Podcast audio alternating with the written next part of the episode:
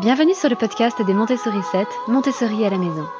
Je suis Anne-Laure Schneider, formatrice Montessori et maman de 5 enfants instruits en famille. Ma mission, c'est d'aider les parents, les assistantes maternelles, bref, tous ceux que dans notre communauté nous appelons des souricettes, à mettre en pratique la philosophie Montessori chez eux, avec leurs enfants ou les enfants qu'ils gardent. Dans ce podcast, nous parlerons donc de pédagogie Montessori, mais aussi de discipline positive, d'instruction en famille, ce que l'on appelle aussi l'école à la maison, de co-schooling et de bien d'autres choses encore. Ça n'aura échappé à personne, Noël approche. Au cas où vous ne l'aviez pas remarqué, peut-être que les catalogues de jouets vous auront mis la puce à l'oreille et les décorations de Noël un peu partout dans les magasins.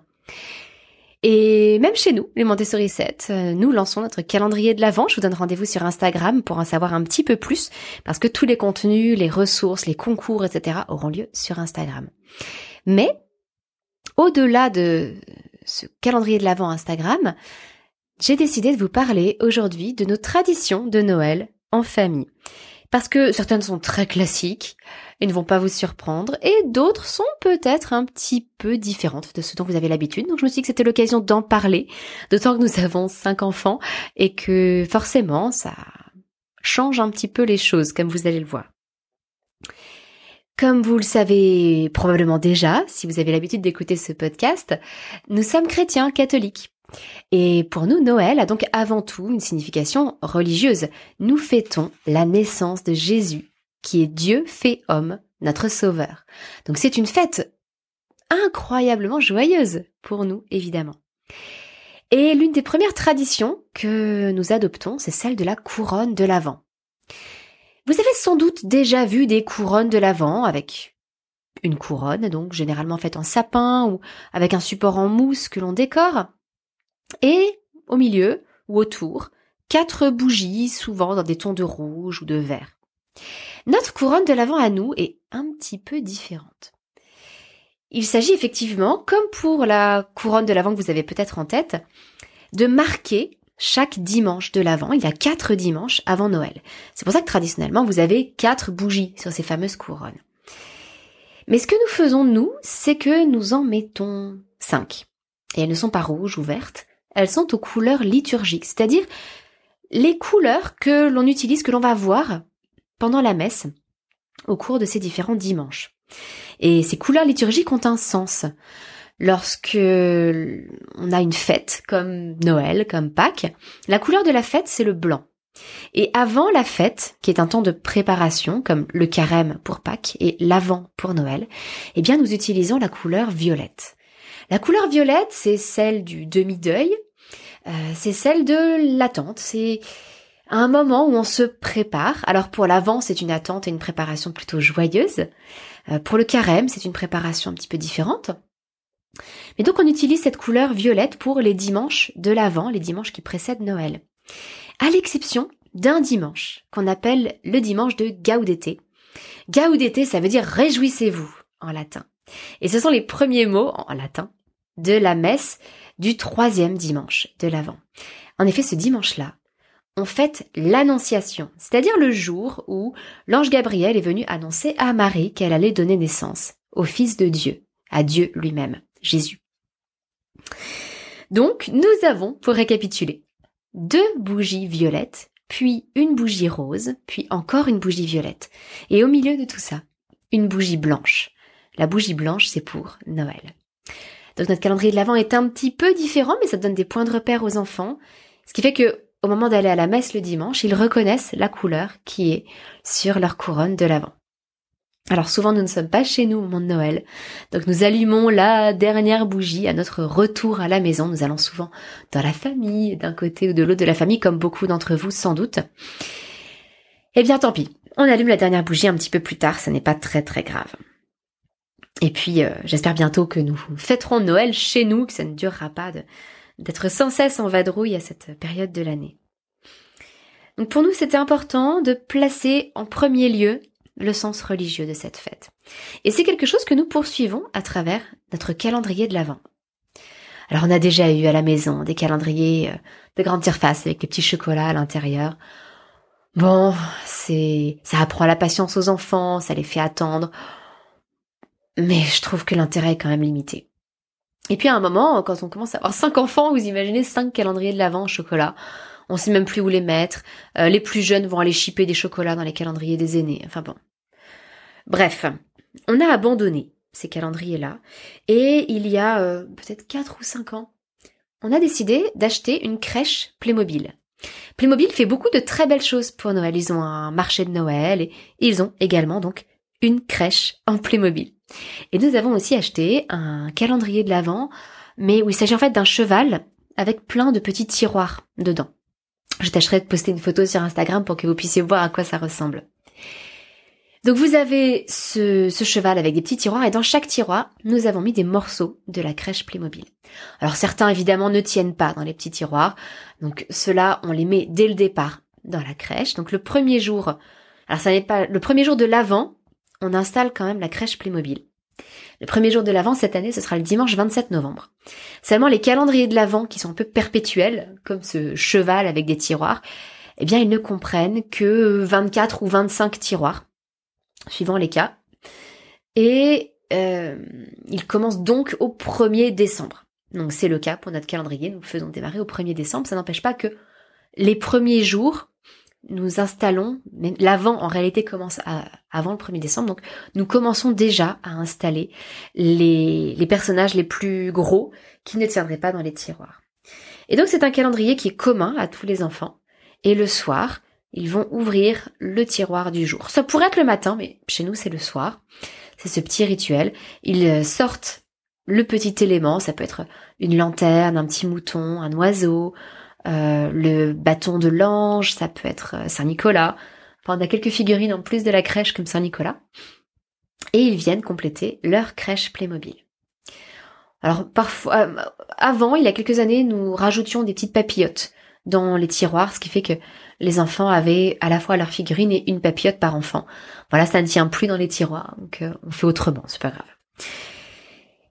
Et les enfants ont donc cette crèche Playmobil, mais de notre côté, c'est-à-dire pour toute la famille, nous installons le premier jour de l'Avent, le premier dimanche de l'Avent, une crèche provençale, une crèche avec des santons. C'est une tradition que nous avons héritée, mon mari et moi, chacun de nos mères respectives.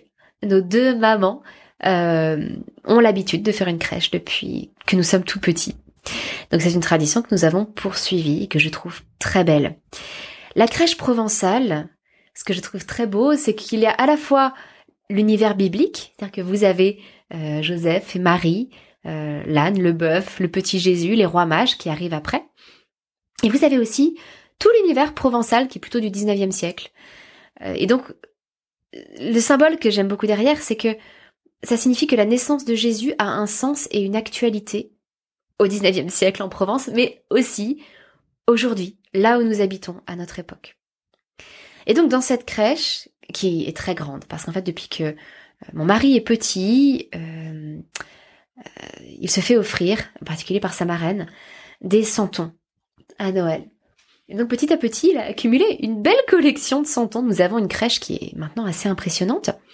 Et donc nous nous, nous amusons à, à la, confectionner tous les ans, euh, suivant les années, avec plus ou moins de prouesses techniques, comme une petite cascade, avec un port, avec des miniatures, des petits santons tout petits, des santons plus gros pour faire des effets de perspective. Et puis nous créons des scénettes. Euh, nous avons un curé devant son église qui accueille ses fidèles. Euh, nous, voilà, nous avons des petits personnages et dans cette crèche, alors beaucoup ont été peints par mon mari, c'est-à-dire que nous achetons parfois les santons euh, non peints. Il y a le moulin à huile qui, qui fait des santons d'assez belle qualité, où les moulages sont beaux, et on peut les acheter pour moins cher évidemment si on les achète non peints. Donc un certain nombre de santons ont été offerts à mon mari, d'autres ont été peints par lui, et puis certains des, santons appartiennent en fait à nos enfants, parce que là aussi leurs parrains ou marraines ont poursuivi un peu cette tradition et ont commencé à leur offrir des santons. Bref. Euh, dans cette crèche, nous avons des personnages qui nous représentent aussi nous, sous différentes formes. Par exemple, il y a une institutrice. C'est moi, la maman maîtresse de mes enfants. Euh, vous avez des petits-enfants de différentes tailles, etc., qui représentent évidemment nos enfants. Euh, vous avez un marin, parce que mon mari était officier de marine, donc le marin le, représentait. Euh, mais il y a aussi un, un santonnier. Donc un homme qui est assis à une table et qui peint des santons. Et comme mon mari aime beaucoup peindre des figurines, bah, cette figurine le représente lui aussi un peu plus spécifiquement. Vous avez une pâtissière dedans, donc là aussi, c'est une figurine qui me représente un peu plus euh, moi. Et je trouve intéressant de se dire que voilà, nous avons des, personnages qui nous représentent dans cette crèche pour nous dire que oui, nous aussi, nous faisons partie de ce monde et que la naissance de Jésus est appelée à jouer un rôle dans notre vie à nous aussi.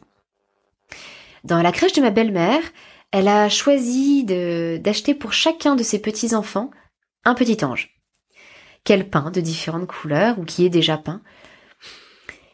Donc maintenant, il commence à y en avoir un certain nombre et je trouve ça très beau de se dire que hop, un petit enfant a rejoint notre famille, bien, il a sa petite figurine dans la crèche. Tous les petits-enfants ont un ange qui les représente dans la crèche. Voilà un petit peu nos traditions autour de l'Avent, la couronne de l'Avent, la crèche Playmobil et puis la grande crèche familiale. Nous avons aussi un sapin pour Noël. Vous allez me dire, bon, rien de très original. Alors la difficulté, c'est que, comme je vous le disais, jusqu'ici, nous n'avions pas vraiment l'habitude de fêter Noël chez nous. Ça va, ça devrait changer dans les années à venir, mais, euh, c'était une difficulté. Parce que si vous achetez un sapin au début de l'Avent, à un moment de Noël, euh, il tire un peu la tronche.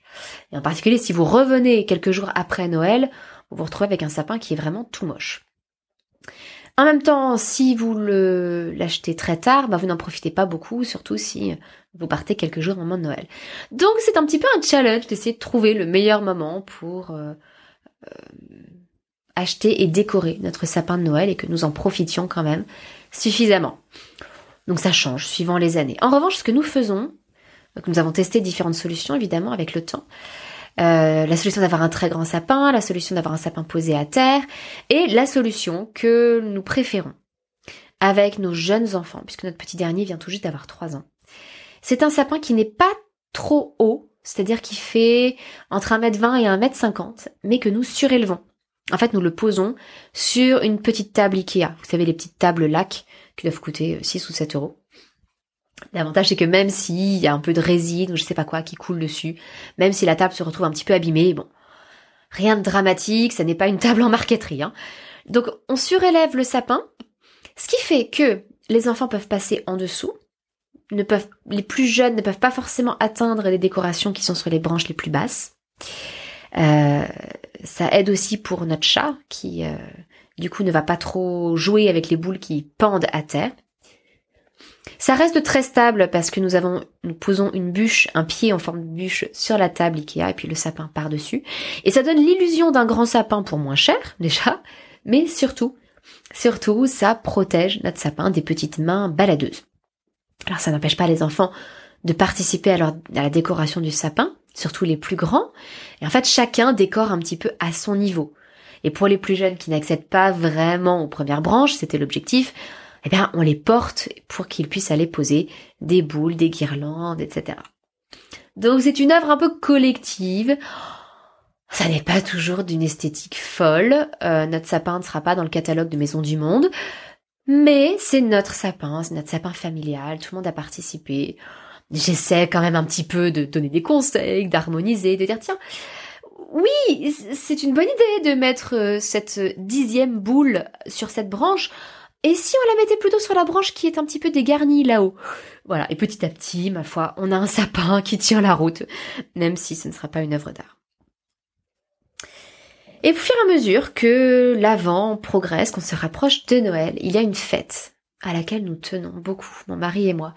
Parce que nous la fêtons depuis que nous sommes tout petits. C'est la Saint-Nicolas. Alors Saint-Nicolas, c'est une fête traditionnelle dans le nord de la France et dans l'est de la France, en Belgique aussi beaucoup, que l'on fête le 6 décembre.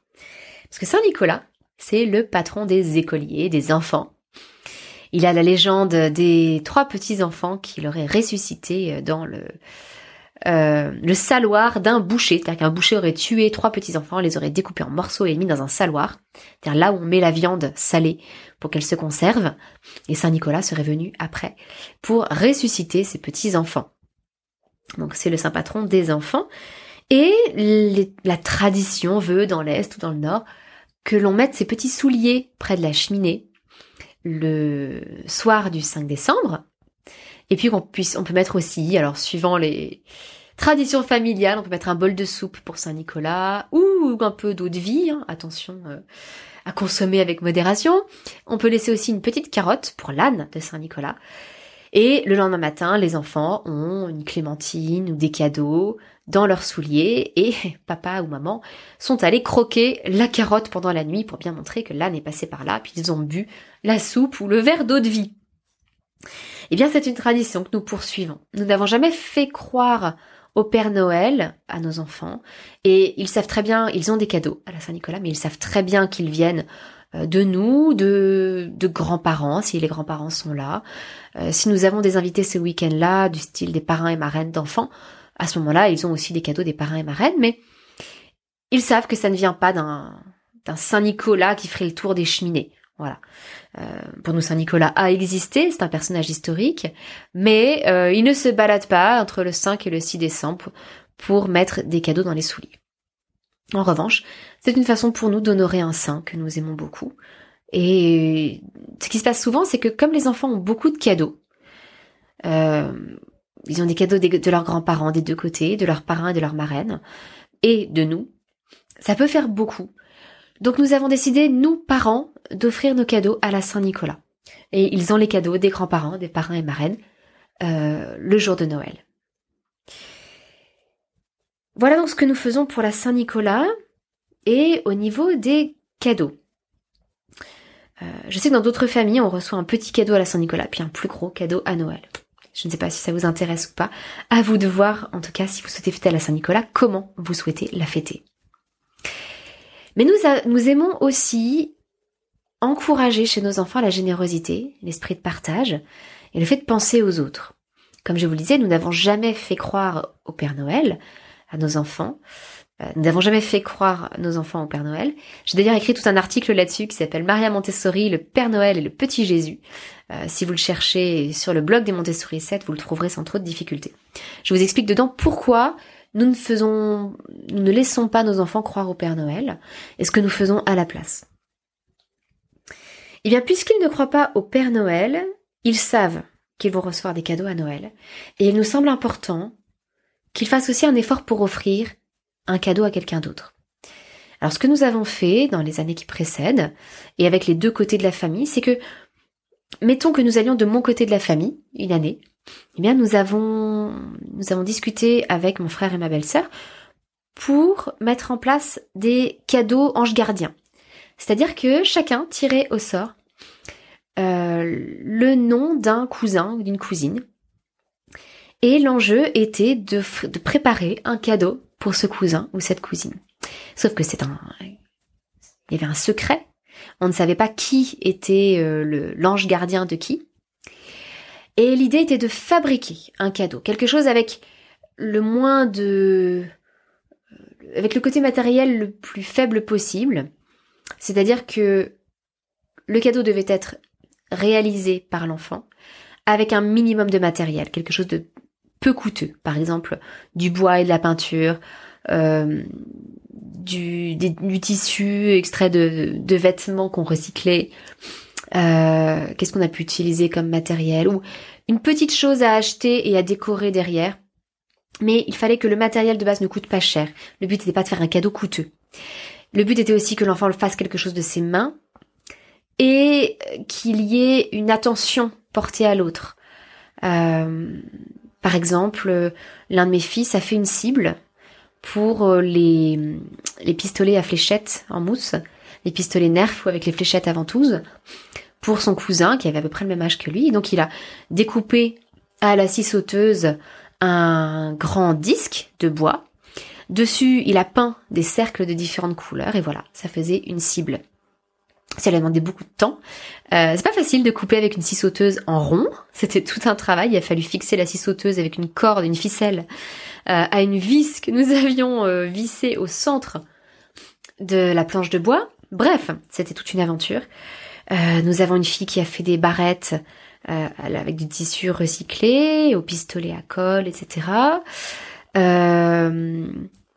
avons un enfant qui a fait un je crois que c'était un porte-crayon en forme de luge qu'il a décoré. avec les très très jeunes enfants, ce que nous avons pu faire, c'était des petites lettres en bois avec le prénom du cousin et le jeune enfant n'avait qu'à peindre. Donc en faisant des, espèces de petits pelages d'animaux. Alors par exemple peindre en jaune avec des taches marron pour faire un pelage de girafe ou faire des petites rayures blanches sur du noir ou noir sur du blanche, sur du blanc, je ne sais plus, pour faire un zèbre. Des petites lettres comme ça qui se retrouvaient euh, décorées avec des pelages d'animaux. Euh, Qu'est-ce qu'ils ont pu faire d'autre comme cadeau? Euh, Des choses à la scie à chantourner, parce que nous avons une scie à chantourner qui permet de découper dans, des planches de bois des motifs assez fins. Bref, voilà, quelque chose qui utilise leurs mains. Euh, ils ont reçu, par exemple, une petite jupe cousue par l'une de, leurs cousines. Euh, qu'est-ce qu'ils ont reçu d'autre comme cadeau? Une euh, un photophore, un photophore décoré. Enfin voilà, vous voyez plein de de choses très simples en fait, mais qui demandent du temps, de la patience, de l'attention. Et je trouve que c'est une, une belle idée pour les enfants qui, le jour de Noël, découvrent leurs cadeaux et découvrent qui était leur ange gardien dans cette tradition de faire des cadeaux d'ange gardien, ça peut aussi être le fait de rendre un service à quelqu'un ou de le porter dans la prière pendant tout l'avant. L'idée est d'être l'ange gardien de quelqu'un. Mais toujours avec l'idée que si l'autre ne sait pas que ça vient de nous, c'est même encore mieux. À travers ça, je trouve qu'on transmet de belles valeurs aux enfants l'attention aux autres, le service, la générosité, l'altruisme, l'oubli de soi, le fait de penser aux autres avant soi. Et je trouve que c'est important, surtout à une époque de l'année où on est un peu dans la surconsommation et où les enfants sont avides de cadeaux, d'accumulation, d'avoir plein de choses, de recevoir plein de choses. Quand on peut donner, je trouve que c'est une belle idée. C'est quelque chose que nous n'avons pas fait, mais j'aimerais beaucoup que, que nous tournions aussi un peu plus vers les autres, euh, vers des personnes dans la rue, etc., en leur offrant un cadeau là aussi au moment de Noël. On n'en est pas là, mais c'est un projet que j'aimerais bien réaliser un jour. Et puis arrive enfin le moment de Noël. Alors d'abord le réveillon de Noël le 24 au soir et puis le jour de Noël le 25. Pour nous, encore une fois, l'important est de placer Jésus au centre de cette journée. Et donc, la journée du 24 n'est pas spécialement festive au cours de la journée. Euh, et puis nous attendons, généralement nous ne mangeons pas, ou très léger, c'est-à-dire que nous mangeons par exemple un cake, euh, quelque chose d'assez simple, avant d'aller à la messe de Noël. Alors, quand on va, quand on réussit à aller à la messe de minuit, souvent c'est une messe qui commence vers 22h ou 23h, en général, on mange un petit peu de cake avant parce que un cake salé, histoire de d'avoir quand même quelque chose qui nous tienne au corps avant la messe qui est très tard. Nous encourageons les enfants à dormir l'après-midi. Tout le monde part à la sieste, y compris les grands enfants. On leur explique que c'est pour qu'ils puissent profiter du réveillon ensuite avec nous. Donc les plus jeunes, les enfants vont dormir, on mange léger et on part à la messe. Et ça n'est qu'au retour de la messe, donc après avoir fêté la naissance de Jésus, que nous rentrons à la maison.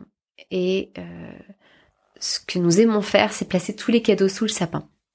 Et puis lâcher les faux, c'est-à-dire lâcher les enfants qui euh, vont vers leur tas de cadeaux, les ouvrent et vont remercier ensuite les, les parents, grands-parents, parrains, marraines qui leur ont offert des cadeaux.